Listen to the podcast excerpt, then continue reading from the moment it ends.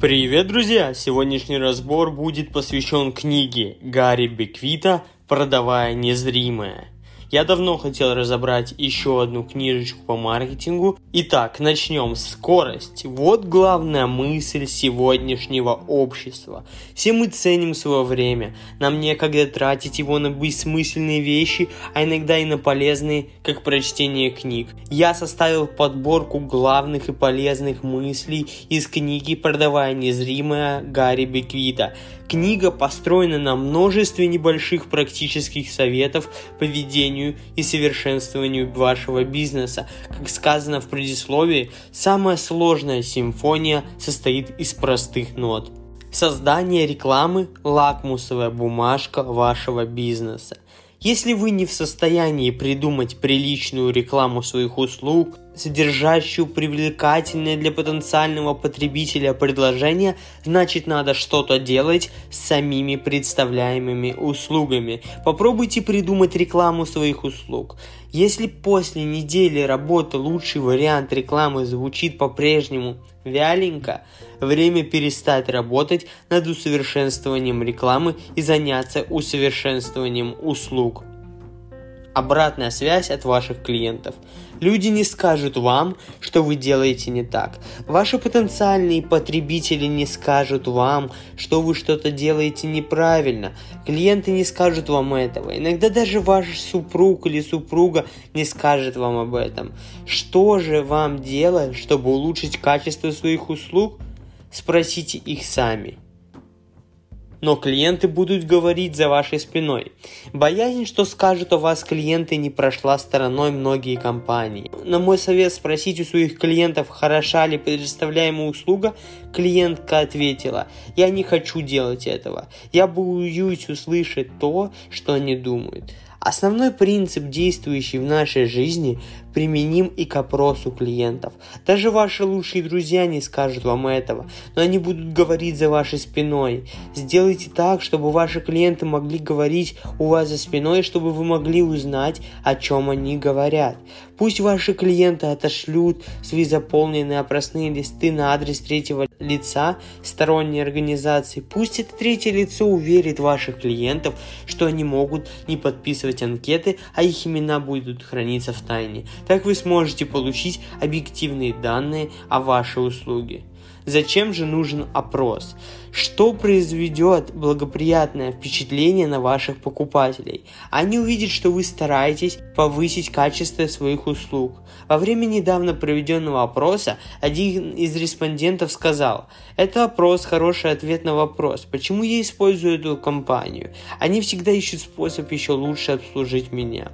Вы можете попросить своих покупателей оценить вас по различным показателям и затем публиковать данные вам высокие оценки в рекламных материалах. Это придаст убедительности вашим утверждениям о высоком качестве оказываемых вами услуг. Проведение опроса дает вам возможность продать еще что-нибудь или сделать клиентам выгодное предложение. Через опрос вы поддерживаете контакт со своими клиентами. Он позволяет вам учиться на вас своих же ошибках. Он помогает вам вам своевременно заметить проблемные области в вашей работе и тех клиентов, с которыми могут возникнуть проблемы. Он предохраняет вас от движения по инерции, он предохраняет вас от пустых вопросов вроде «что же я делаю не так?». Он дает вам ясное представление о том, каким делом вы занимаетесь и что реально покупают ваши клиенты. Один вопрос – который никогда не следует задавать. Не задавайте вопроса, что вам не нравится в этой компании или предлагаемых ей услугах. Вы просите клиента признать, что он сделал ошибку, выбрав эту компанию. Люди не любят этого. Люди хотят выглядеть умными. Никогда не спрашивайте, что же им не нравится. Принцип предвзятости. Люди, у которых мало времени, а это сегодня относится к большинству людей, склонны формировать поспешные суждения на основе своих первых впечатлений и затем основывать на них все последующие решения. Умный маркетолог должен отдавать себе отчет в этой существующей и очень сильной тенденции. Орел положительного – ассоциативный эффект. Назовите одну положительную черту вашей фирмы, и люди по ассоциации сами припишут вам многие другие. Создание позиционирующего определения компании. Позиция или определение позиции компании – это холодное деловое утверждение о том, как воспринимается ваша компания сознанием потенциального потребителя. Это и есть ваша позиция на рынке.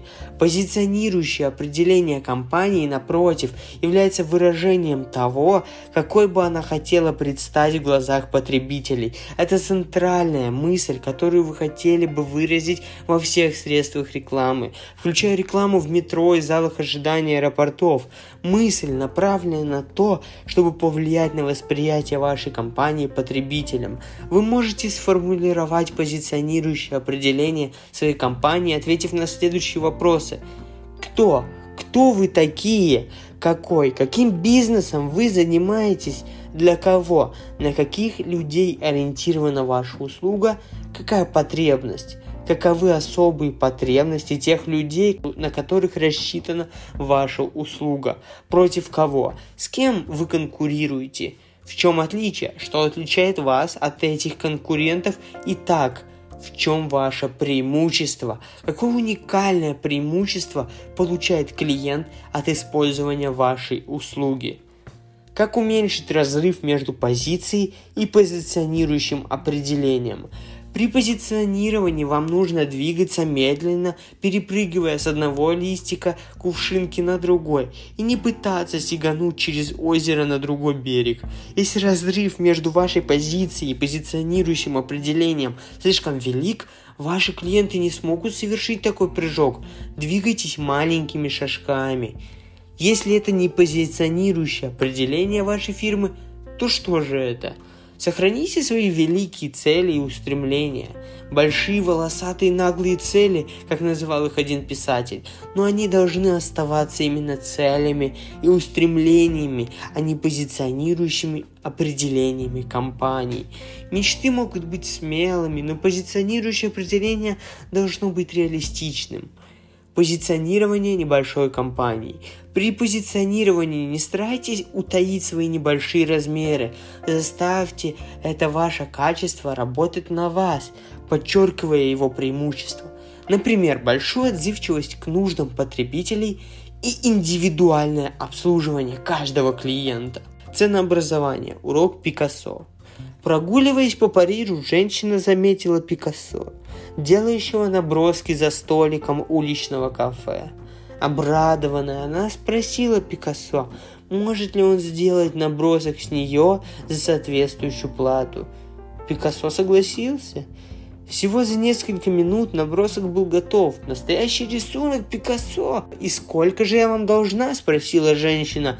«Пять тысяч франков», — ответил Пикассо.